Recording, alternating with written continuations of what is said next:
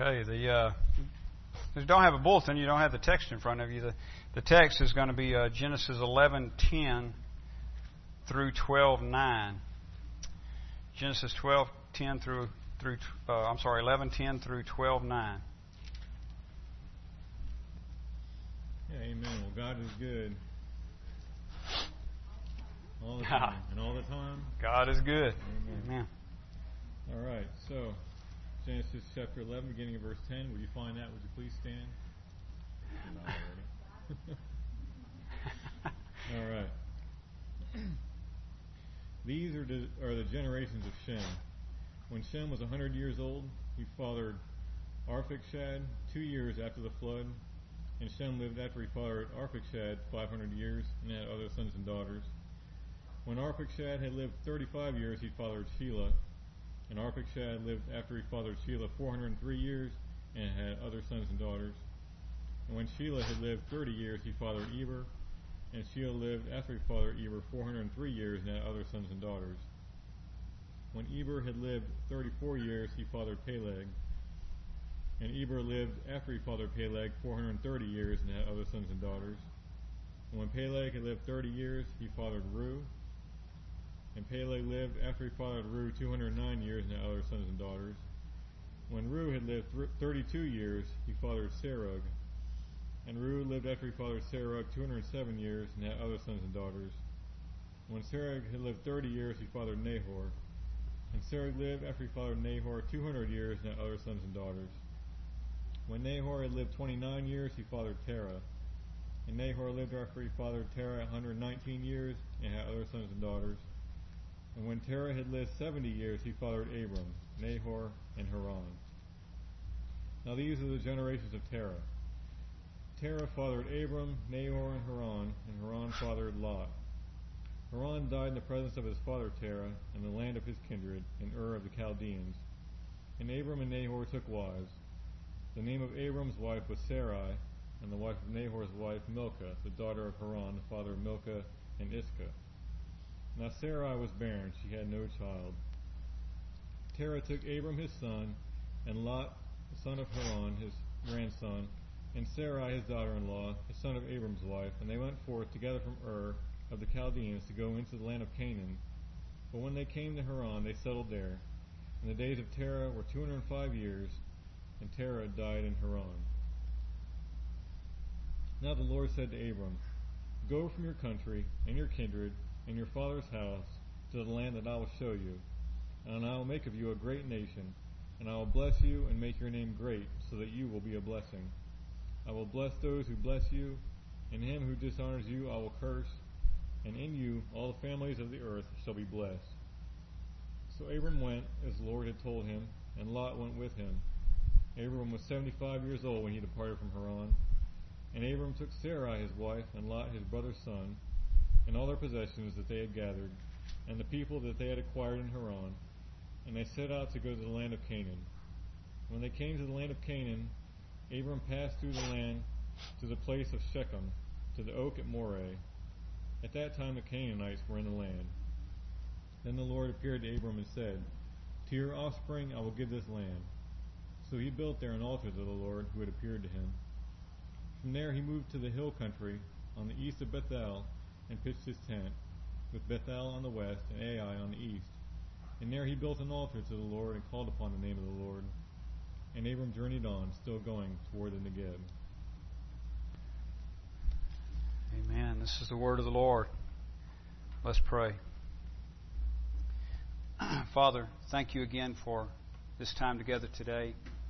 Lord, we're asking now that you um, help us to understand the weight of these verses before us, the impact uh, that they have had on all of history and even directly upon our own lives as believers. Help us to see, Lord, enable us to see how these passages that we're looking at in the next few chapters are foundational for understanding the plan of salvation that you have devised and that you have executed. Lord, enable us to see how the faith of Abraham corresponds to the salvation that we know and preach today salvation by grace through faith. And in all these things, Lord, we're asking that uh, we have a greater, better understanding of our own helplessness and our own need for your grace and a better understanding of the vast supply that comes from you. The all sufficiency of your grace extended to us through the person and work of Jesus Christ. In it all, may you be honored and glorified, we pray. In Jesus' name. Amen. Amen. Be seated. I, I don't think the uh, importance of these uh, passages could be overstated. Uh, so, in terms of in, in terms of understanding God's plan of salvation and understanding Christianity, um, so uh, and I'm and I'm thinking when I say these passages, I'm thinking of the next few chapters, but even specifically what we're looking at today. So I, I don't even know that we will uh, be able to um, move on with just one message here. We'll see. Um, we may come back to this same passage next week because there's so much here. Um, so let me just kind of give you, a, a, a, as I customarily do, a sentence. Um, well, in fact, let me do a couple things because again, you don't have a bulletin in front of you. So, so here's a uh, here's a um, title. I was thought of several, but I think this one probably captures what I'm going to try to focus on mainly today. Um, radical redirection. Radical redirection. Now, I know that term radical gets used and overused a lot, but it's still helpful because because we, we just don't want to just kind of like be insensitive to it. Um, because the term, the idea behind the term is to the root to the root. All right, so it's like when you affect something uh, in a radical way, you're you're affecting it to its core. Or when you speak of something like a radical change, which is what we're um, where we're beginning today, um, then you're talking about something that is changed to its core. Um, so that's that's how I'm using the term. So radical redirection, or you could just think in terms of radical change, like I said a moment ago. And uh, maybe a maybe a subtitle because because what we're doing is talking about the story of Abraham, right? Or let me let me say that a better way too, probably. Abraham's story. Because I don't want you to think in terms of like a bedtime story. This is this is now, children. This is the story of Abraham. Now we're talking about Abraham's story. In other words, who he was, um, how God invaded his life and how, how he came to know, that is how Abraham came to know the true and living God and walk with him in a trusting relationship. In fact, he was called the friend of God in Scripture. So, um, this is the story of Abraham, or Abraham's story. All right, it's it's one that at least begins with radical redirection or radical change. And so here, the subtitle you might be something like this The Journey Begins. Because this is a journey. This is a story of a journey. Literally, and I guess you could say um, in, in, terms of typology. Um, so, Abraham's going to take a, and, and I'm putting our us back in that time, you know, using the present tense there. Uh, if, if we were there with him, or living de- during his time, Abraham's going to take a journey, literally, physically. I mean, he, he leaves one place, goes to another, um, leaving one geographical spot, going to another. But all of that, too, is, is, is pointing to something else. Um, so this is the beginning of a journey that we're going to be, Lord willing, talking about the next several weeks as we look at um, the Scripture's account of the life of Abraham, or again, Abraham's story. And as I tried to mention earlier, and even as we were praying, this, this has direct significance for us in, in so many ways. And so, Lord willing, we'll try to be un, uh, unpacking those as we go through here. Um, and I'll be, I'll be pointing to some other scriptural references as well. So let me, let me say this, and this is part of thinking in terms of the beginning of a journey. Not, not only the, the physical, geographical journey that Abraham took from Ur to Canaan, but um, in terms of the, the spiritual journey that is, that is laid out in not only the Genesis account, but in the, Old, in the Old Testament and into the New Testament. God is creating a nation of worshipers. That's a major theme here.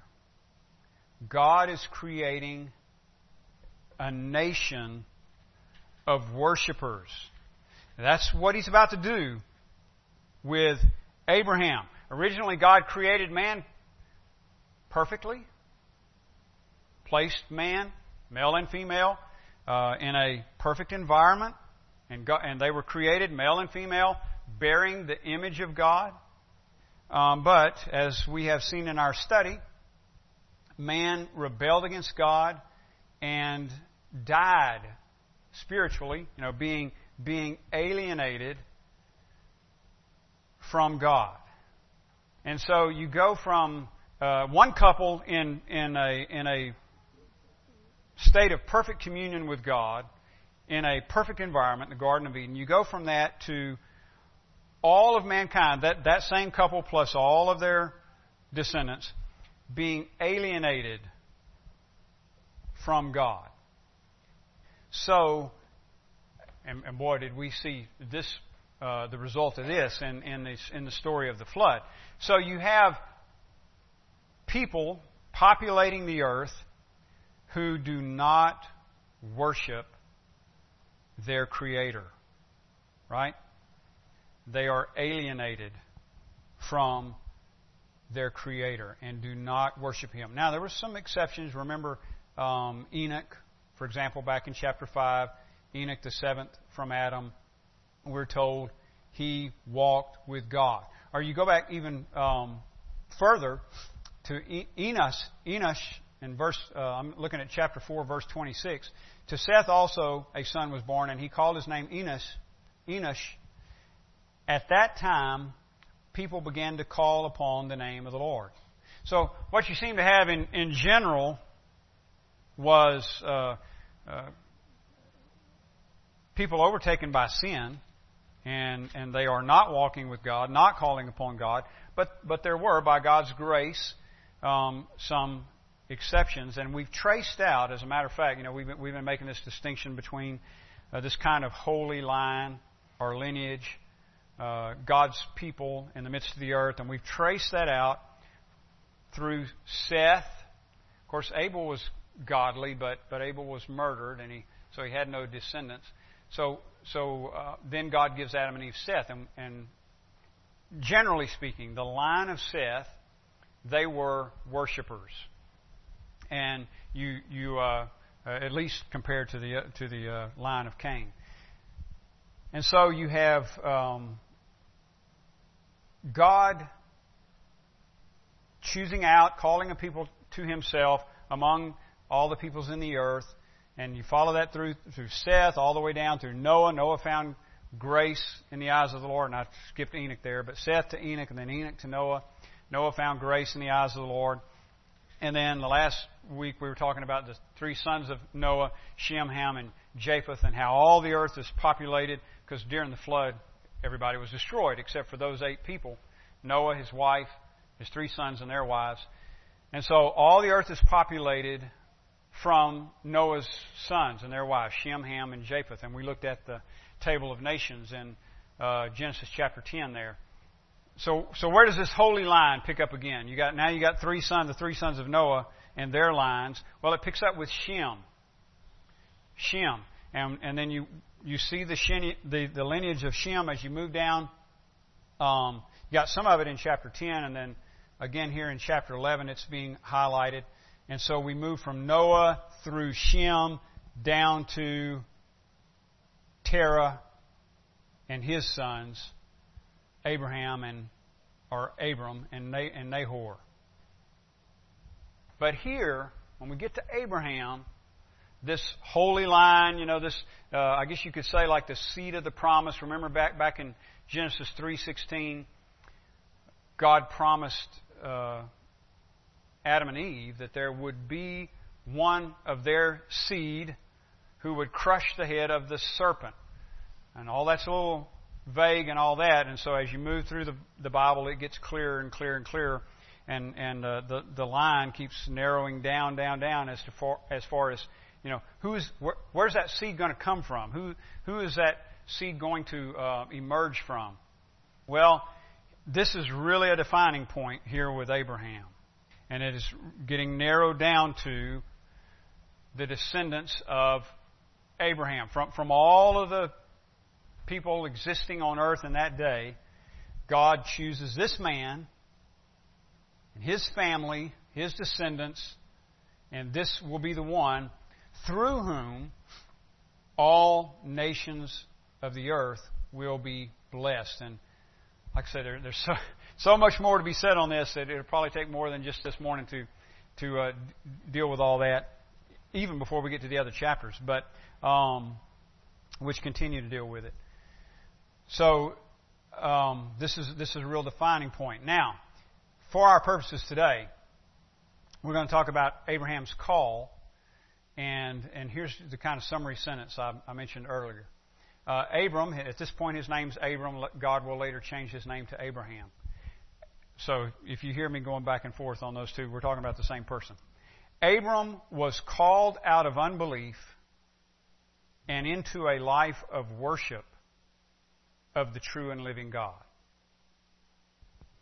Abram was called out of unbelief and into a life of worship of the true and living God. That's kind of the summary of the story, and and and for uh, for today's purposes. But from there, God is going to create a whole nation, people, kingdom of worshipers who will follow uh, in the footsteps, you might say, of Abraham, worshiping the true and living God. So, um, just a few simple points here as the text breaks it down.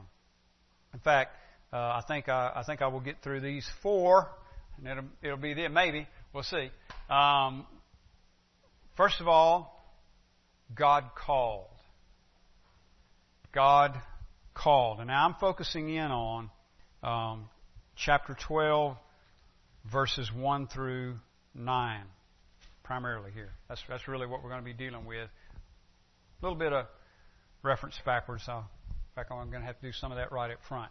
God called. Now, the Lord said, I mean, that just seems to come out of nowhere, doesn't it? The Lord said, because you're reading about the lineage here from Terah, uh, from Nahor down to Terah, and then Terah and Abraham, and Nahor and Haran. And uh, then you get some movement from Ur. They, they, were, they were living in Ur, the Chaldees, and by the way, that would be a modern Iraq, um, is where they were from, and that's where God called them. Now, um, I'm, I'm, to, I'm going to give you some things here concerning the nature of the call, but let me say this first because there's a little bit of a of a uh, chronological. Uh, let's see. I guess we we could call it an apparent problem. Okay, an apparent problem. Hold, your finger here and flip over to uh, Acts chapter 7, where Stephen is preaching. This is when Stephen is stoned to death. Um, when the church is brand new in Jerusalem, first century, just following the crucifixion and resurrection of Christ. And uh, of course, the disciples are multiplying in Jerusalem. And uh, Stephen is one of the uh, men chosen to to serve the widows in chapter 6. Uh, sometimes we refer to that as the first deacons uh, because of the wording used there. So Stephen is one of those men, and and uh, he's essentially he's being persecuted. He's essentially arrested, and uh, and so he's he he just preaches right there, and he goes through some of the some of the history, and uh, recounts some of what we're talking about here with Abraham. Now, there's a, there's a difference in what Stephen says, again, apparent difference in what Stephen says here and what we're reading in chapter 12. So I want to go ahead and deal with this before we move on. Um, in Acts chapter 7, look at verse 2. And Stephen said, Brothers and fathers, hear me. The God of glory appeared to our father Abraham when he was in Mesopotamia. That's talking about Ur, Ur the Chaldees. Before he lived in Haran. So notice that, the chronology. God, by the way, notice that too. He, he, Stephen refers to God as the God of glory, right? The God of glory appeared to our father Abraham. When did he appear to him? When he was in Mesopotamia, or Ur, Ur the Chaldees, which is in Mesopotamia. When he was in Mesopotamia, before he lived in Haran, and said to him, Go out from your land and from your kindred, and go into the land that I will show you. And then he went out from the land of the Chaldeans and lived in Haran and his father died. All right, let's go back to Genesis 12 and look at um, verse, I'm sorry, Genesis 11. Let's back up just a little bit. Genesis 11, verse 31. Terah took Abraham, his son, and Lot, the son of Haran, his grandson, son, and Sarai, his daughter in law, his son Abram's wife. And they went forth together from Ur of the Chaldeans to go into the land of Canaan. But when they came to Haran, they settled there. The days of Terah were 205 years, and Terah died in Haran.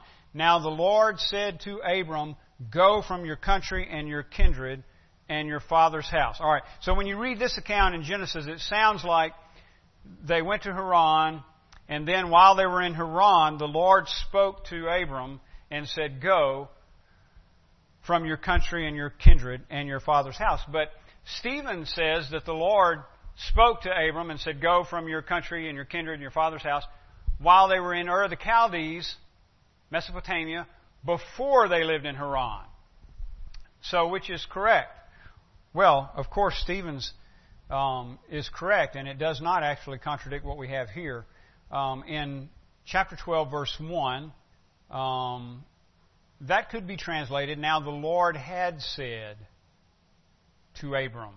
In other words, I think what Moses is doing here, he's not, he's not putting these in chronological order. Okay, they moved to Haran, and then when they were in Haran, the Lord said to Abram, Go. No, he says, he gives us an account. They moved to Haran. While they were in Haran, Terah died. And then he's moving, and then, and then he just brings up the whole reason for their traveling at all. Now, the Lord said, or the Lord had said to Abram, Go from your country and your kindred. When did he say that? He said that when they were in Ur the Chaldees in Mesopotamia. And I think this actually bears that out because he's told, Go from your country and your kindred. And that would have been Ur the Chaldees. In fact, it says of his brother, look back in chapter 11, verse 28. Haran died in the presence of his father Terah in the land of his kindred in Ur the Chaldees, Chaldeans. And that's where Abraham was told to leave. Um, the land of his kindred, which was Ur the Chaldeans. All right? So, it looks like a difference. I, I don't think there's really an issue there. So, Abraham speaks, here's the point, while, uh, or God speaks rather, while Abram is still in Ur of the Chaldees, or the Chaldeans and he tells him to go. So this is the call. Abram was called out of Ur, Mesopotamia, Ur the Chaldeans. And we know um, from what the Bible says and even from extra biblical material that that was a pagan culture. So, um, Abram is being called out of paganism. And I think he was literally called out of paganism, because there are other verses that uh, imply this, while he was still in Ur the Chaldeans. In other words, while he was still in Ur the Chaldeans, he became a worshiper of the true God. And then God commanded him to leave that location, to leave that culture. So, I'm going to give you a few things here. Um, first of all, there, there are two imperatives in this call. That's not uh, immediately obvious either because of the way it's worded in the English, but um, the first one is, the first one's obvious. In verse 1, go. Or that can be translated leave. Leave out. The Lord said to Abram, Go out, or go from your country, your kindred, and your father's house, or leave your country, your kindred, and your father's house. That's an imperative. Leave. The second one is at the end of verse 2. This is literally an imperative. Be a blessing. Be a blessing. Like I said, it's not so obvious the way that it's translated uh, in the English. It, um, God says, do these things, and then He says, so that you will be a blessing. Uh, because, and the reason it's translated that way is because it is the result of Abraham doing what God said. In other words, get out of this culture, your, get out of your homeland, everything that you're familiar with, everything that you have heretofore valued, treasured, adored, and been comfortable with. Leave all of that. And if you do that, it's kind of the idea. Or uh, if you do that, you will be a blessing. Or you could say, um, as it's translated here, do these things so that you will be a blessing. So leave your country, your kindred, your father's house, and go to the land that I will show you. And here's what's going to happen I will make of you a great nation. I will bless you and make your name great or famous so that you will be a blessing. So, there's the two imperatives go or go out from, leave, and be a blessing. Now, uh, I get to the, the nature of the call here Abram's call. First of all, it is a sovereign call. There's no evidence of anything done on the part of Abram to provoke this call. In fact, we, we, we have every reason to believe that um, Abram was a product of his culture. He's, well, let's just think, use New Testament terminology for a moment, or New Testament thinking for a moment. Um, he's, he's in the world, and he's of the world. You know, he's in Ur, and he's of Ur.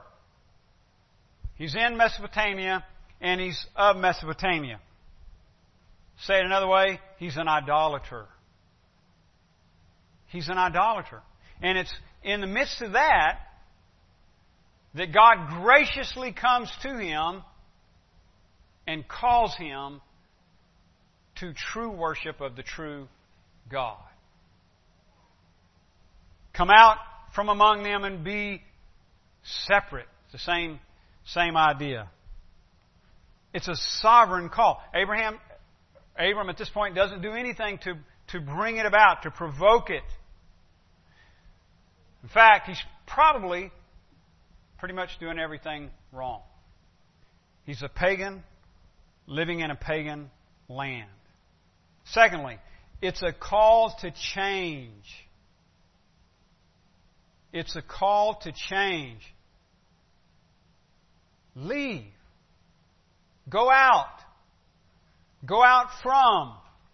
Leave everything that you're familiar with, everything that you, that you cherish, that you treasure, everything that gives you security. Leave it. I mean, let's face it. There's, there's, a, there's, a, there's a security that comes with being near home, what we know of as home, right? I mean, you, just if you're traveling, I mean, if you're traveling around here, you kind of feel like, well, if I get stranded out on I 20, I got a list of people I could call. But if you're a thousand miles away and in a place where you don't know anybody, it's a different scenario, isn't it? That's when it's good to have AAA or something like that. so, I mean, Abram, Abram's a citizen of Ur. He's a product of Ur. He's comfortable there, and God commands him to leave. He's calling for radical change. There's another word for it repentance, right? Because that's what repentance is. You, you, you walk away from something to something. That is, you turn. It's redirection. Leave. Leave one thing, go to another. In this case, Abram is called to leave one life for another. Or you could say one lifestyle for another. Not to, not to, to uh, bring about some kind of synthesis. That's what we're tempted to do. In fact, I think there's evidence in the text that Abram might have tried that too. But, but that's not what we're called to do. We're not called to synthesize our idolatry with true worship. You know, some kind of somehow let's weld the two together. You know, let's let's let's let's weave them together. Best of both worlds. Can't do that. This is a call for change, a sovereign call to come out of something to something. Uh, one, in fact, one of the verses I was alluding to about their idolatry. Um, let me just go ahead and give you that um, because he is. He, what's happening here? He's being called out of idolatry. Joshua 24 verse 2. Joshua 24 verse 2.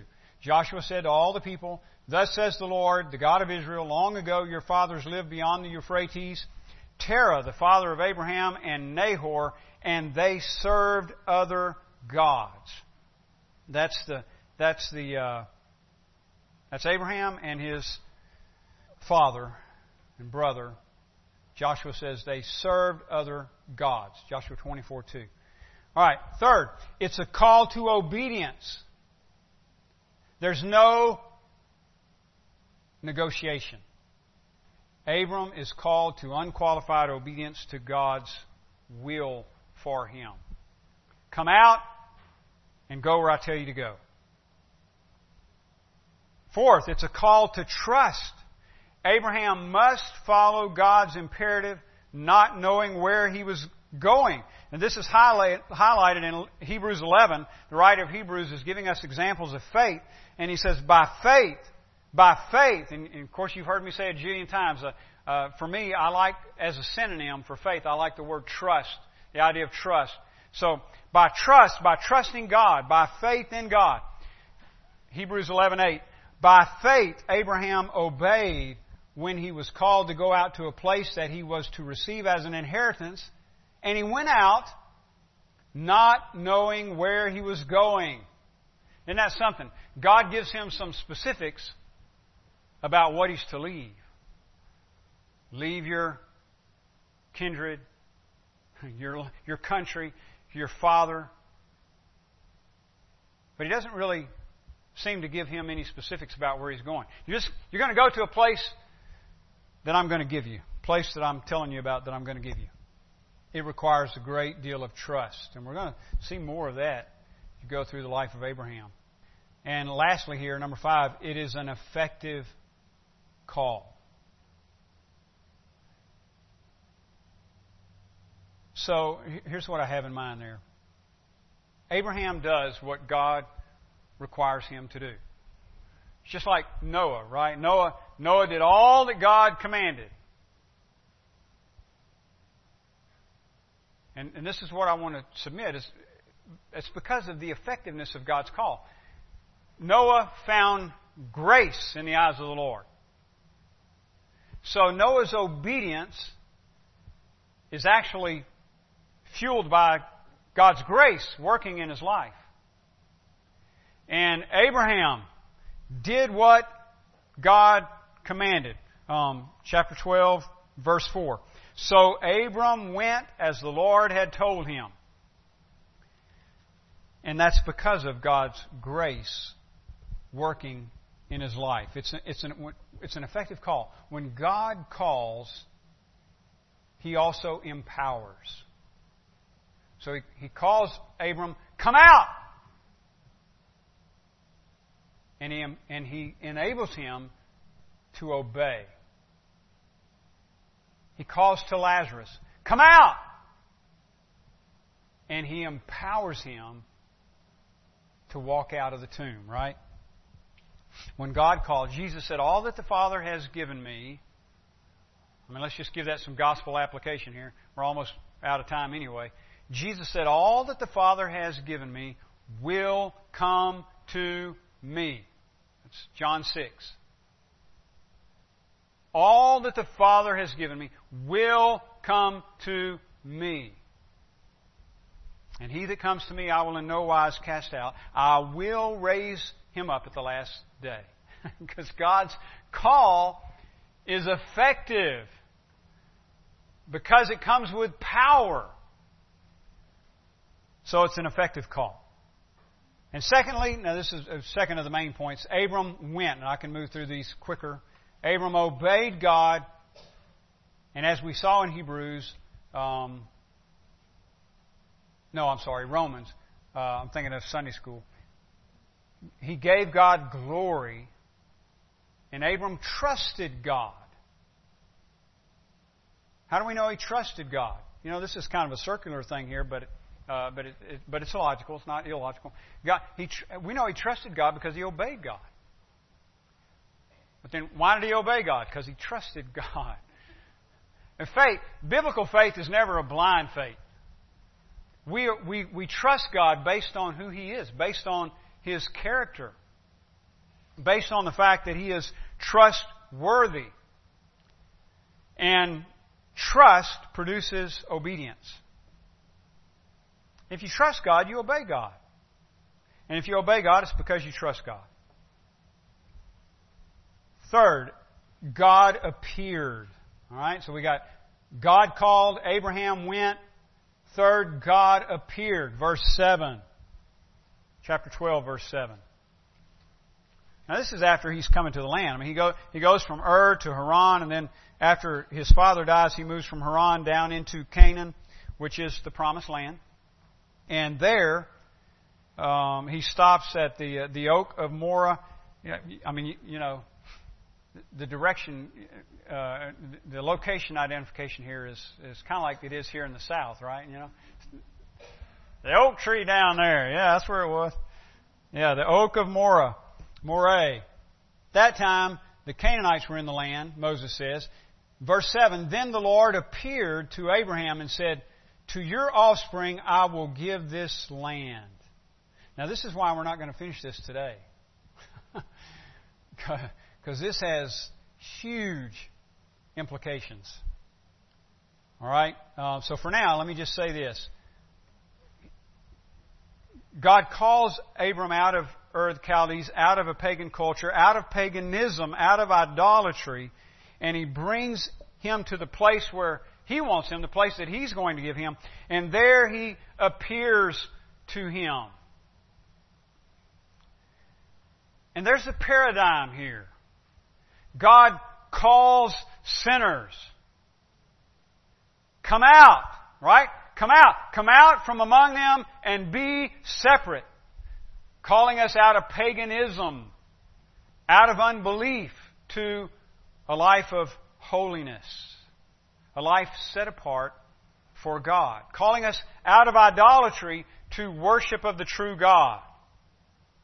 And so we go. We go because God's call is effective. It's not because we're smart, not because we're able, or anything like that. It's because of God's grace. He empowers. The ones He truly calls, in fact, let me put that little qualifier there. The ones He truly calls, He empowers to obey. And obedience is a mark of trust.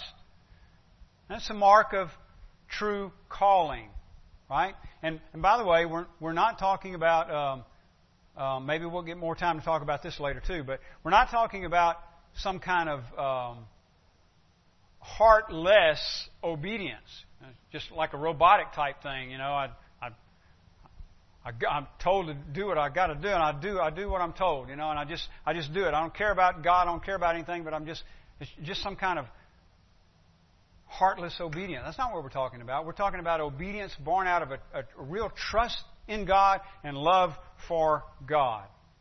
And why do we really love and trust God? Because of His grace. He calls us out of idolatry and He enables us. Augustine, um, or Augustine, um, the great um, early church theologian, said, Command what you will, but grant what you command. It was kind of a prayer, you know. Command what you will, O Lord, but grant what you command. I mean, he know Augustine knew that we're dependent on God granting, enabling, even for us to obey. So, what God is is uh, doing now, he's, he, he's got Abram in the land of promise, and he makes an appearance to him. And this is just it's, it's happening stage by stage, but this is just further assurance, shoring Abraham up, you know, that he's doing God's will. Further revelation. I mean, in other words, he's, he's, he's making himself known to Abram. He's making his faithfulness known. He's shining the light into his heart and mind, right? He's turning on the lights, like we say. Or like Paul says in uh, 2 Corinthians 4, God, who said, Let light shine shine out of darkness, has shone in our hearts to give the light of the knowledge of, glory, of the glory of God in the face of Jesus Christ. So here, God appears to Abram. And we don't know exactly what fashion, but there's a sense in which He does that with us as well. He, he, he, he commands light in, the, in our dark hearts so that we see the glory of God in the face of Jesus Christ. God's whole plan, His work of salvation, just makes sense to us. because God turns the lights on. He appears, He, he makes Himself known. And lastly, Abram worshiped. God called, Abram went, God appeared, Abram worshiped. And I'm still in verse 7. Then the Lord appeared to Abram and said, To your offspring I will give this land. So he built there an altar to the Lord who, appear, who had appeared to him. See, now he's, he's, he's gaining knowledge of God. And what is the result? Worship. Verse 8 From there he moved to the hill country on the east of Bethel and pitched his tent, with Bethel on the west and Ai on the east. And there he built an altar to the Lord and called upon the name of the Lord. I mean, Moses puts emphasis on it there. And that, that little phrase, called upon, can actually be translated a couple of ways. Um, that's one. The other is proclaimed.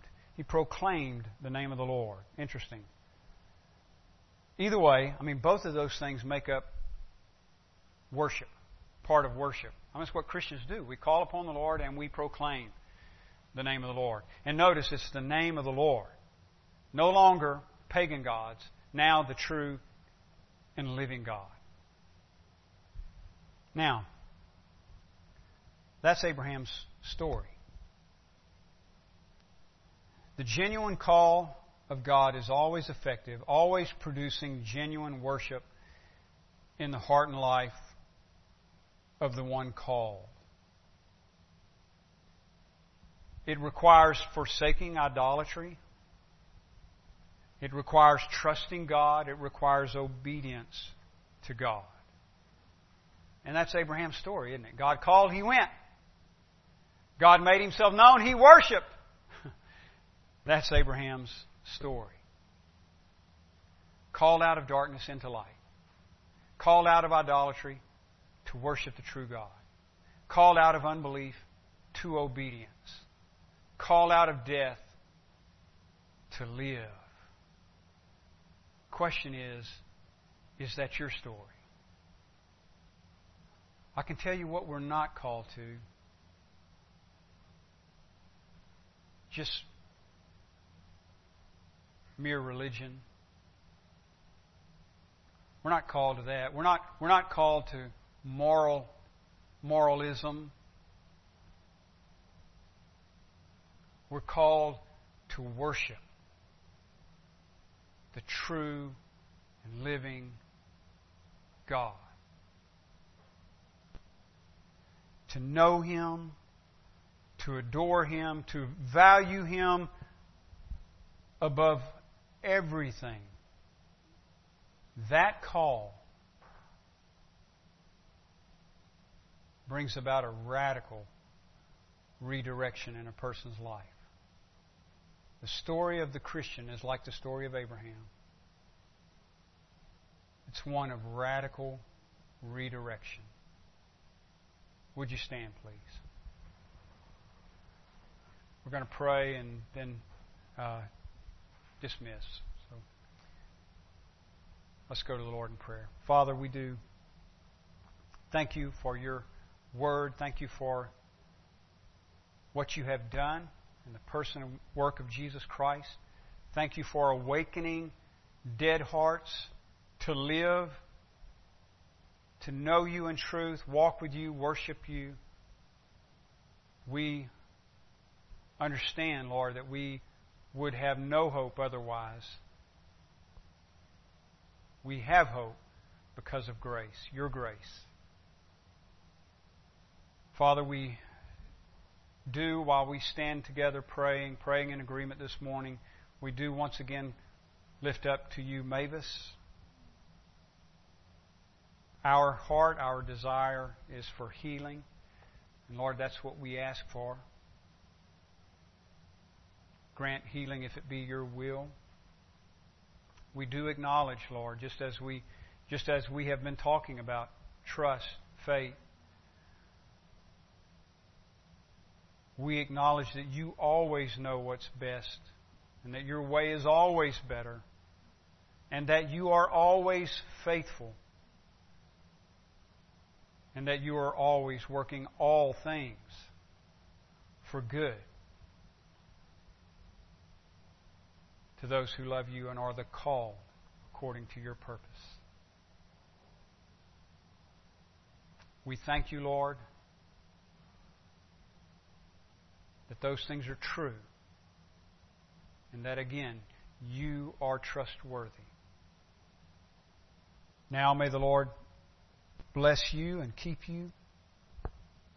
May the Lord make his face shine upon you and be gracious to you. May the Lord lift up his countenance upon you all and give you peace. Amen. Amen. We're dismissed.